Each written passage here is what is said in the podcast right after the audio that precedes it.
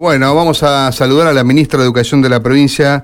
En línea está la profesora Adriana Cantero. Ministra, gracias por atendernos. Aquí Mario Galopo. ¿Cómo está usted? Buen día, ministra. Hola Mario, ¿cómo estás? Hola a ustedes en el piso, a toda la audiencia del programa. Bueno, eh, terminando enero, un año por remontar, un año que presenta las dificultades propias del, del ciclo educativo y además la pandemia una vez más. Eh, ¿En qué contexto se está parando, digamos, eh, la cartera educativa para encarar este ciclo electivo, eh, ciclo electivo 2022, ministra? Bueno, ustedes saben que nosotros somos un ministerio de una provincia que ha trabajado muchísimo y sistemáticamente para poder garantizar la presencialidad plena. En ese sentido, nosotros vamos a iniciar el ciclo electivo 2022 con una clara planificación para la presencialidad plena y continua. Y estamos en este momento eh, con la certeza de que estamos construyendo escuelas seguras, ambientes seguros, con todas las líneas de política que venimos implementando. Desde la aplicación de los protocolos que nuestros alumnos y docentes han aprendido maravillosamente a poner en práctica en tiempos de pandemia, hasta este bueno la, provisión de los insumos COVID, eh, la adecuación de los espacios físicos. En este momento también estamos construyendo 100 aulas para ampliar espacios en las escuelas, sobre todo en las escuelas que tienen eh, mayor densidad poblacional, porque también tener más espacios, más ventilaciones, mejor, eh, mejor ventilado, mejor dicho, los espacios y poder garantizar distanciamiento social son condiciones de las escuelas seguras, además porque tenemos este, el dato alentador de que la provincia de Santa Fe tiene en este ciclo lectivo más alumnos de los que había en el año 2018 y 2019, en los años anteriores a la pandemia, eh, con lo cual el trabajo de la política de búsqueda y de retención del alumnado con con las propuestas distintas de enseñanza, de evaluación, de acompañamiento, de recursos puestos en las escuelas, está mostrando esos resultados y claramente si hay más chicos tenemos que tener más aulas. Mm. Pero además de eso, estamos iniciando el ciclo lectivo pudiéndole decir a la sociedad santafesina que el 96% de nuestros docentes y asistentes escolares, titulares y suplentes, están con el esquema completo de vacunación, que un 72% ya tiene tercera dosis o refuerzo y que estamos en estos momentos turnando como grupo prioritario al resto con el objetivo claro de que lleguemos al inicio de clases con todos con el esquema completo más el refuerzo.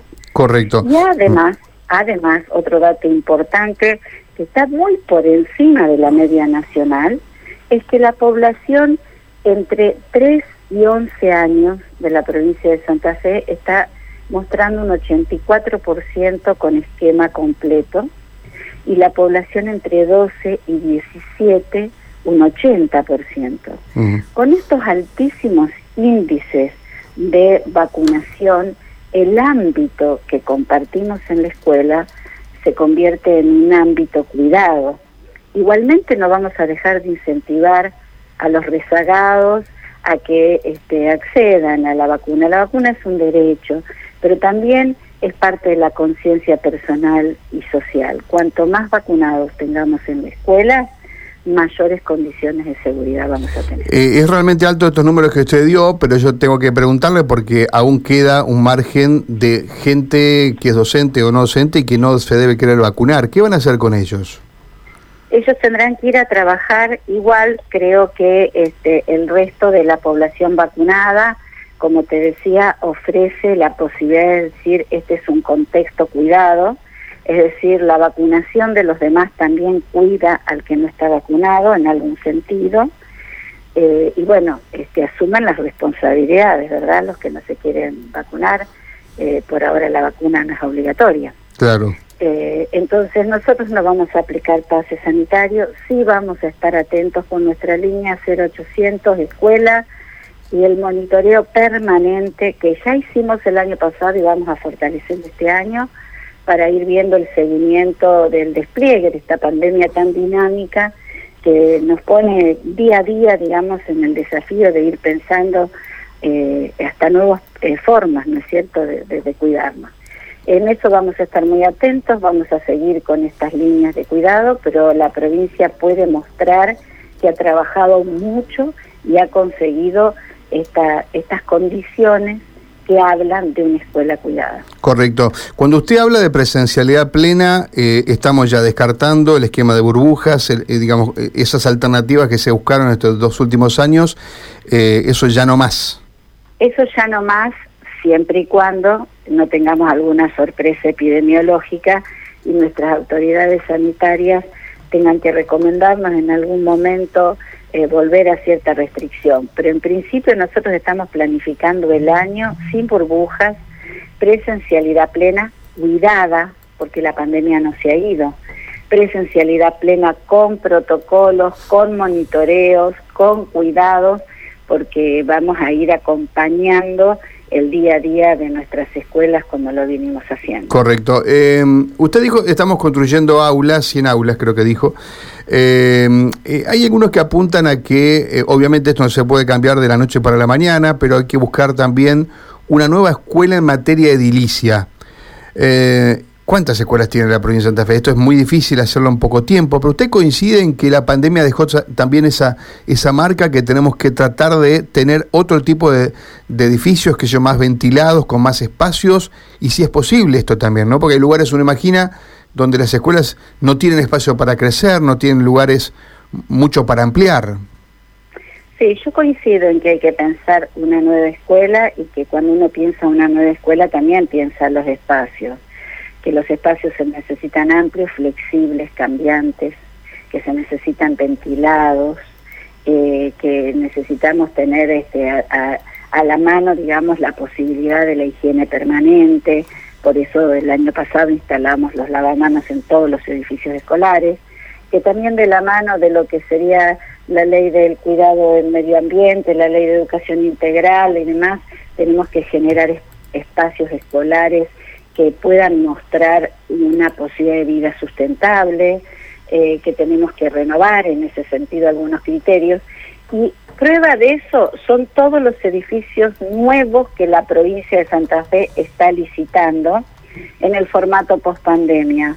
Ya tenemos 11 jardines licitados, dos escuelas primarias, una secundaria, y vamos a seguir trabajando en ese sentido con un diseño que la el Ministerio de Infraestructura ha trabajado también con los criterios pedagógicos que nosotros hemos podido aportar y estamos teniendo esos modelos de escuelas post pandemia que van marcando claramente algunos mm. cambios sustantivos en la forma de pensar los edificios. Eh, a partir de lo que ha dicho su par de la Ciudad de Buenos Aires, armó todo, digamos, una discusión muy dura en torno a si hay chicos que no volvieron, cuántos son. En Santa Fe usted dice tenemos más chicos que hace dos años atrás.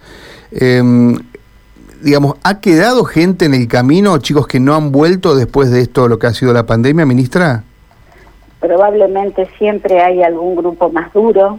Este, en las condiciones de escolarización, esto no es solo producto de la pandemia, desde siempre, ¿verdad? Pero todo buen Ministerio de Educación tiene que tener como premisa eh, la escolarización plena. Por lo tanto, ningún esfuerzo es poco para seguir buscando a los chicos que eh, se alejan de la escuela, eh, con todo lo que la escuela tiene que también renovarse y cambiar. Nosotros pensamos que es un buen lugar para el crecimiento de las generaciones jóvenes y que tenemos la enorme responsabilidad, la sociedad adulta en su conjunto, de garantizar de que todos los chicos y las chicas estén en la escuela y aprendiendo esa ha sido la premisa de nuestra política educativa, la hemos desarrollado desde el primer día que llegamos, hemos ido a buscar a la casa a los chicos que han mostrado mayor fragilidad para sostenerse, hemos hecho propuestas de acompañamiento, veranos activos, sábados activos, eh, espacios puente, eh, tutorías, hemos puesto muchos recursos en las escuelas, sobre todo en las escuelas secundarias, porque los adolescentes son los que más fácilmente eh, se abruman frente a estas situaciones y, por ahí fragilizan más sus trayectorias. Hemos destinado diciembre y febrero a seguir fortaleciendo recorridos escolares y seguimos trabajando en ese sentido porque además todo eso nos ha mostrado muy buenos resultados. Y yo creo que no hay posibilidad de pensar la calidad educativa con los chicos afuera de la escuela. Bien. El primer indicador de calidad es los chicos adentro. Por lo tanto, ese debe ser el derrotero de todo buen ministro de Educación. Bien. Ministra, eh, si, no usted me corrige, pero creo que la idea era, a partir de mediados de febrero, convocar a alumnos de sexto y séptimo grado que tenían eh, algún problema con su trayectoria o tenía alguna, digamos, algún inconveniente en su trayecto educativo. ¿Esto está en pie?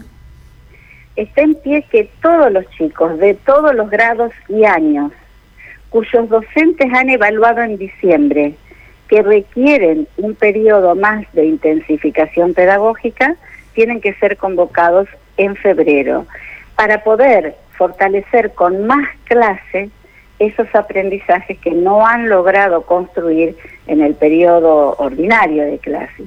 La propuesta es corrernos un poquito del lugar de solo exámenes, sino más clases para que se pueda aprender más y mejor, porque eso es lo que buscamos, que todos puedan aprender las cuestiones fundamentales que hay que aprender para transitar la escuela. Mm. Así que febrero es un mes de convocatoria de todos los chicos que necesitan todavía estar en ese vínculo pedagógico para aprender lo que falta. ¿Y esto lo evalúa el docente que está frente al grado? Eso lo evalúa el docente en función de haber mirado con todas las indicaciones que el Ministerio de Educación dio en relación a los procesos evaluativos, de haber mirado la trayectoria del alumno, no recortes parciales. Hay que mirar la trayectoria integral del alumno, evaluarlo de esa manera y poder ofrecer más alternativas para seguir aprendiendo. Bien. Eh, otro tema, ministra, la semana que viene se sostiene que podrían comenzar las reuniones de paritarias, los docentes y los gremios docentes allí estarán seguramente encabezando las primeras, los primeros encuentros. Eh, ¿qué, pretende? ¿Qué, ¿Qué, se habla, digamos, entre ustedes? ¿Qué, qué es lo que eh, usted aspira a estas reuniones? Digo, porque generalmente muchas de esas terminan no de la mejor manera, ¿no? Bueno, pero cuando uno convoca una mesa de diálogo siempre lo hace con la mejor expectativa, Gustavo. Yo creo que nosotros este, convocamos al diálogo porque siempre pensamos que en la mesa de diálogo se pueden construir buenos acuerdos. El acuerdo con el sector docente y con el sector de los asistentes escolares seguramente también forma parte de las condiciones que hay que generar para tener presencialidad plena y continua y por lo tanto vamos a dedicarle todo el tiempo y el esfuerzo que haga falta a esos encuentros para poder construir esos acercamientos. En este sentido, también vamos a estar muy atentos a lo que suceda con la paritaria nacional, que va a comenzar en breve, porque como sabes, eh, la paritaria nacional docente es la que da contexto a las tratativas salariales de las provincias. No obstante lo cual, también hay aspectos pedagógicos que siempre eh, tratamos en la, en la paritaria y seguramente vamos a estar discutiendo con todos los gremios esas alternativas también. ¿Usted ya tiene el día en que va a ser la primera reunión? ¿Le han, comentado o no?